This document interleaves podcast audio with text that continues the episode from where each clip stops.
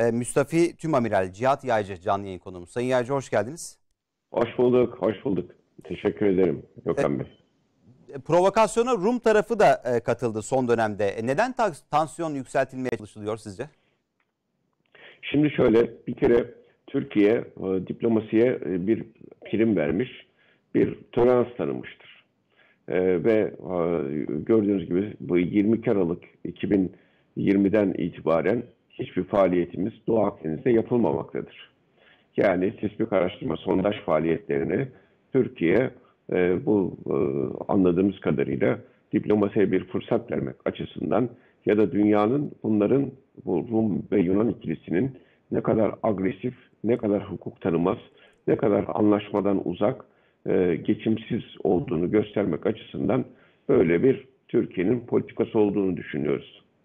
Ama bu politikalar neticesinde e, Yunan tarafından ve Rum tarafından Türkiye'ye en ufak bir uzlaşı, iyi niyet girişimi olmamıştır. Taleplerini arttırarak devam etmişlerdir.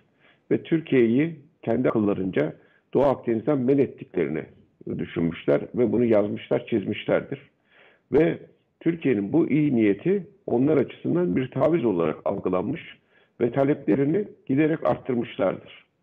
Şimdi bu e, Yunan ve Rum ikilisinin tarihsel olarak e, genlerinde vardır. Sürekli talep ederler ve e, sahada kazanamayıp masada kazanmayı tercih ederler. Bu yöntemi kullanırlar. Arkalarına da büyük güçler alırlar.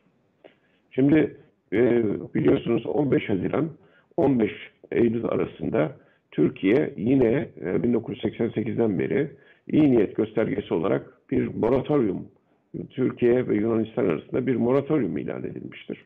Uygulaması vardır. Türkiye ve Yunanistan e, turizme sektör vurmamak, zarar vermemek açısından bu yaz aylarında e, Adalar Denizi'nde yani Ege Denizi'nde bir faaliyet göstermezler. Bu aslında Türkiye'nin faydasına değildir. Bu esasen Yunanistan'ın faydasınadır. Çünkü Türkiye'nin turizm merkezleri Anakara'dadır. Yani savaş e, gemilerinin e, eğitim yapacağı, atış yapacağı alanlarda herhangi bir şekilde Navtex ilan edecekleri alanlarda bir turizm merkezi Türkiye'nin yoktur. Türkiye bir iyi, iyi, iyi komşuluk göstergesi olarak bu moratoriuma çok ciddi şekilde riayet eder her sene. Ama buna rağmen Türkiye'nin bu fedakarlığına karşın Yunanistan e, bu moratoriumu bile ederler. Mesela bu senede 15 Haziran'da moratorium başlamıştır. 24 Haziran'da Yunanlar NATEX ilan etmiştir. Şimdi 15 Eylül bitti. Dikkatinizi çekiyorum. 15 Eylül bitti. Bir anda Yunan ve Rum saldırıları başladı, tahrikleri başladı. Şimdi halkımız bunu fark etmeyebilir. Ya her şey gayet iyiydi. Sessiz sedasız gidiyorduk. Birden bunlar yeniden başladılar. Sebebi ne biliyor musunuz? Turizm bitti, mevsimi bitti, işimiz bitti. Şimdi yine e, bu Türklere e, taarruza başlayalım, taleplerimizi yineleyelim vesaire diye. Bir de Yavuz hırsız ev sahibini kovuyor. Yani bu, bunlar tahrik ediyorlar. Bunlar Türkiye'nin münasır ekonomik bölgesine, kıta sahanlığına girmek istiyorlar. Türkiye kovunca Türkiye suçlu duruma düşüyor. Durum aslında şudur. Bu gemi, sizin bahsettiğiniz gemi Gökhan Bey, e, hem Yunan tarafı tarafından kullanılan hem de Rum tarafından kullanılan aynı gemidir. Bir hafta önce, bir hafta önce bu gemi, bu geminin de dikkatini, yani bu gemiye de dikkati biz Türk Dex olarak, Türk Dex olarak çektik. Ya yani bunun faaliyetlerine, e, kamuoyunun dikkatini çektik, basının dikkatini çektik e, ve takip edilmeye başlandı. Bu gemi aslında Girit'teydi. Bunlar Girit'ten yani Doğu Akdeniz'in batısından Türk deniz yetki alanlarına girmeye kalktılar. Yine Türk Silahlı Kuvvetleri, Türk Deniz Kuvvetleri yani Milli Savunma Bakanlığı bunları gerekli tepkiyi gösterdi ve almadı içeri. Sokmadı. Şimdi gemi çok enteresan bir şekilde o gemi ki biliyorsunuz deniz yetki alanlarından balıkçı gemileri, araştırma gemileri, sismik gemiler ve sondaj gemileri mutlaka o devletten izin alarak geçmek mecburiyetindedirler. Yani bunlar normal gemiler gibi değildir. Çünkü bu gemiler o an o geçişleri esnasında araştırma yapabilirler ve avlanma yapabilirler. O yüzden denizdeki alanlarından geçişlerde devletten izin almak durumundadırlar. Normal ticaret gemisi gibi sayılmaz bu gemiler. Şimdi enteresan tarafı bu gemi Girit'ten Kıbrıs adasına nasıl geçti? Türk deniz yetki alanlarından geçişinde Türkiye'den müsaade aldı mı? Bizim Dışişleri Bakanlığımız bu müsaadeyi verdi mi? Hangi maksatla verdi? Verdiyse. Bunların sorgulanması lazımdır. Yani bizim kendimizi sorgulamamız lazımdır. Bu gemi bir kere bizim deniz yetki alanlarımızdan geçerek gittiyse buna izin verenler kimlerdir? Ve bu provokasyona zemin hazırlayan içimizde bir takım örgütlerin elemanları mı vardır? Yani siz şimdi Girit'ten o gemiyi çıkartıyorsunuz. Siz kendi sahanızdan geçirerek Rum tarafına gönderiyorsunuz. Bu sefer Rum tarafından doğudan tekrar Türkiye'ye tahrik etmeye başlıyor. Ya buna bu bir kere bu oyuna zemin hazırlayan kimdir? Bizim içimizden izin verenler kimdir? Şimdi buradan Türk devletini yönetenlere sesleniyorum. Bunu bulun. Bu izni vereni bulun. Ve bu izni verenin bu izni verenin mutlaka derhal hakkında işlem yapılması lazım. Efendim ben böyle araştırma yapmayacağım dedi de geçti de o araştırma yapmayacağım dediği için izin verdim mi? Bunların hepsi yalan, kandırmaca. Sen bunun bir kere senin batıda Girit adasının orada Türk deniz yetki alanlarına girmeye çalışan bir gemiye asla bir daha izin vermemen lazım. Çünkü sana zaten orada sana zaten orada saldırı düzenlemiş. Şimdi bu aynı gemi. Bu aynı gemi nasıl Kıbrıs'a gitti? Şimdi bu önemli bir şey. Şimdi bir de e, bizim şu jargonu değiştirmemiz lazım Gökhan Bey.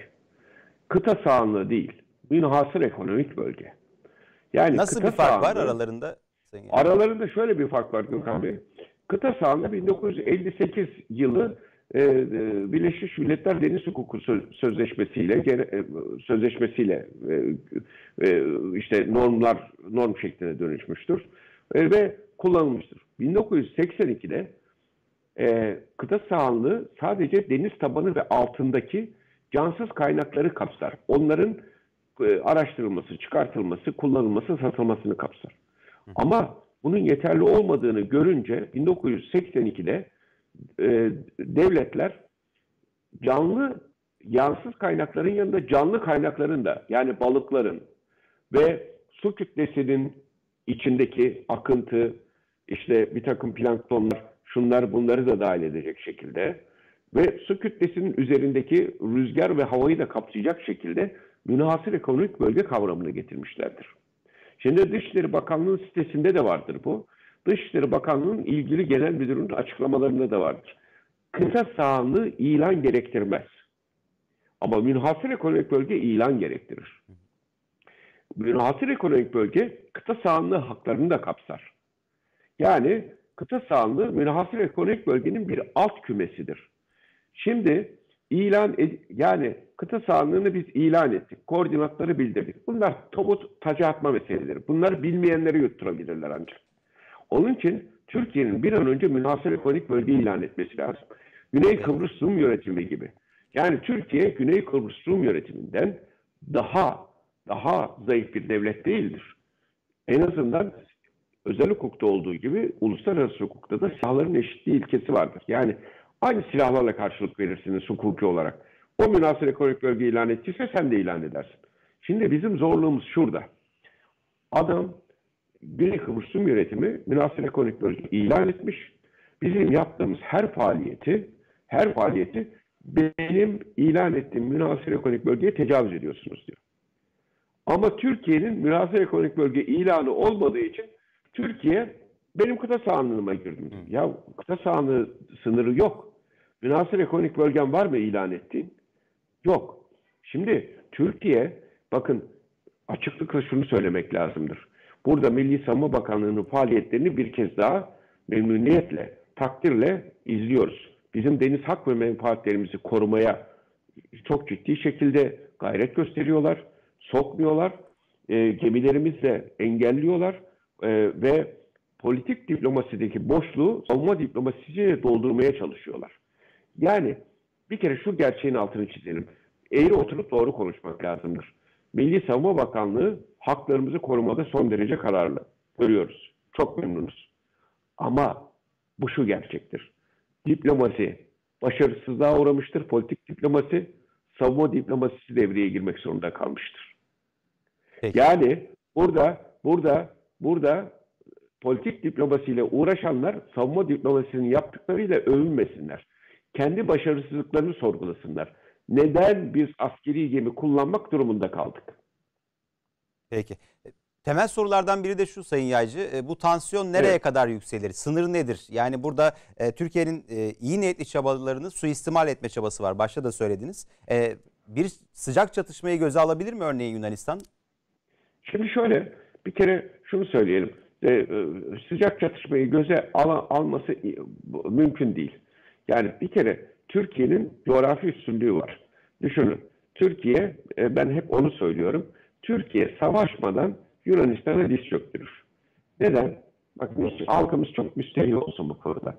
Türkiye savaşmadan, bir kurşun atmadan Yunanistan'a diz çöktürebilecek güçte. Neden? Sebebi şu. Yunanistan'ın birçok adası var. Türkiye'ye taş atım mesafesinde. Türkiye gayri askeri statüdeki adaların statülerine tekrar dönüşmedikleri sürece dönüşene kadar bu adaları bu adalara lojistik ikmali kesse tecrit etse yani etrafında bu adaların bu adalardaki silahlar boşaltılmadığı sürece ben ki 23 adanın 23'ü de şu anda statüleri bozulmuş durumdadır. Ben burayı tecrit ediyorum dese. Abluka'yı alıyorum dese. Abluka bir barış dönemi uygulamasıdır. Hukukidir abluka. San Remo el kitabına göre hukukidir. Şimdi bazıları bunu bilmezler. Ya abluka mı uyguluyoruz? Abluka bir savaş dönemi uygulaması değildir. Bir barış dönemi uygulamasıdır. Ablukaya alınabilir. Ve yani bugün birçok ülkede abluk uygulaması vardır. Mesela e, ister beğenin ister beğenmeyin. E, Ga- Gazze'ye abluk uyguluyor İsrail. Neden? Çünkü onun hukuki bir şeyini yakalamış vaziyette. Açığını o orayı kullanıyor. Türkiye bunu haydi haydi kullanabilecek vaziyette. Bir, bir hafta sonra Yunan adalarında isyan çıkar. Birincisi bu. İkincisi Yunanlılar e, e, 5000 tane asker almaya çıktılar. Bundan iki sene önce. Alıma çıktılar. 300 kişi alabildiler. Biz 5000 tane asker almaya çıkalım. Bizde 2,5 milyon kişi müracaat ediyor. İkincisi bu. Üçüncüsü bizde şehadet makamı var. Bir de şehitlik makamı var. Yunanistan'da bir tane askeri ölse Yunanistan ayağa kalkar. Peki. Bizde şehitlik mertebesi var. Onun için böyle bir şey söz konusu olamaz. Peki. Ve e, o bir de şunu söyleyelim. Türkiye hakikaten bir de savaş çıkacak diyelim. E çık çıkarsa çıksın. Toprağımızı mı verelim?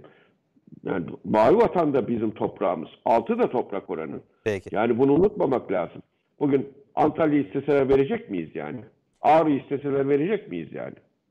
Savaş Peki. çıkacak. E, Sayın Yaycı noktalayacağız ama çok kısa e, merak ettiğim bir konu var. Şimdi e, Fransa'nın rolünü çok fazla konuşamadık ama belki şuradan e, bir e, açılım yapabiliriz. E, Yunanistan'la bir işbirliği, Macron'un açıklaması da var. Taraflardan biri saldırıya uğrarsa e, biz de savaşa gireceğiz şeklinde. Bir savaş ittifakı söz konusu ama e, her iki tarafta NATO ülkesi.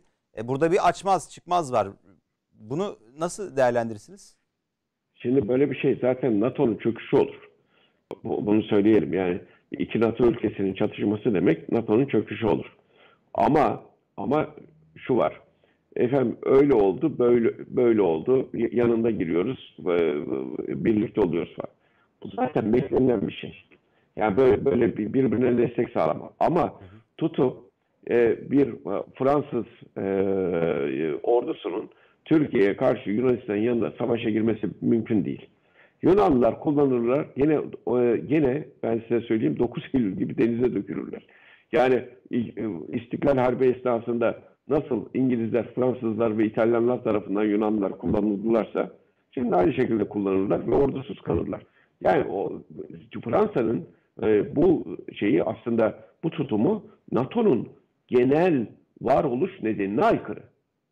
Şimdi bunun Türkiye tarafından çok ciddi şekilde ortaya konulması lazım. Bakın Türkiye, Türkiye bir kere bu Yunanistan'ın tavırlarını Uluslararası Adalet Divanı'na, Uluslararası Ceza Mahkemesi'ne taşıması lazım. Daha dün, dün, dün FETÖ'nün mesajlarını Yunan televizyonlarından yayınlandı değil mi? Yunan televizyonlarından FETÖ mesajları yayın. FETÖ, Fethullah Gülen denilen o hain çıkıp mesaj verdi. Yunan televizyonlarından verdi. Yunanlılar geri kabul göçmen geri kabul anlaşması var biliyorsunuz Yunanistan Avrupa Birliği ile e, bizim imzaladığımız Yunanistan'a giden göçmenleri biz geri alacağız. Yunanistan iade edecek. Şimdi Yunanistan iade ettikleri Afganlılar, Suriyeliler, Iraklılar. Bütün FETÖ'cüler Yunanistan'a gidiyor. Bir tane Yunan, bir tane FETÖ'cünün iade edildiğini duydunuz mu siz? Duymadınız. O zaman bunların hepsinin tekrar gözden geçirilmesi lazım. Peki. Yani geri kabul anlaşmasının iptal edilmesi lazım. Bu konunun çok çok önemli olduğunu düşünüyorum. Bir an önce gemilerimizin sismik araştırma ve sondaj gemilerimizin sahaya çıkması lazım. Münasır ekonomik bölge ilan edilmesi lazım. Yunanistan'la Doğu Akdeniz için asla masaya oturulmaması lazım. Yunanistan'ın Doğu Akdeniz'de kıyısı yoktur. Eğer masaya oturursanız parmaklarınızı değil kolunuzu kontrol edin derim. Peki. E, Müstafi Tüm Amiral Sayın Cihat Yağcı çok teşekkürler yayına katıldığınız için. Ben teşekkür ederim. Sağ olun. Çok sağ olun.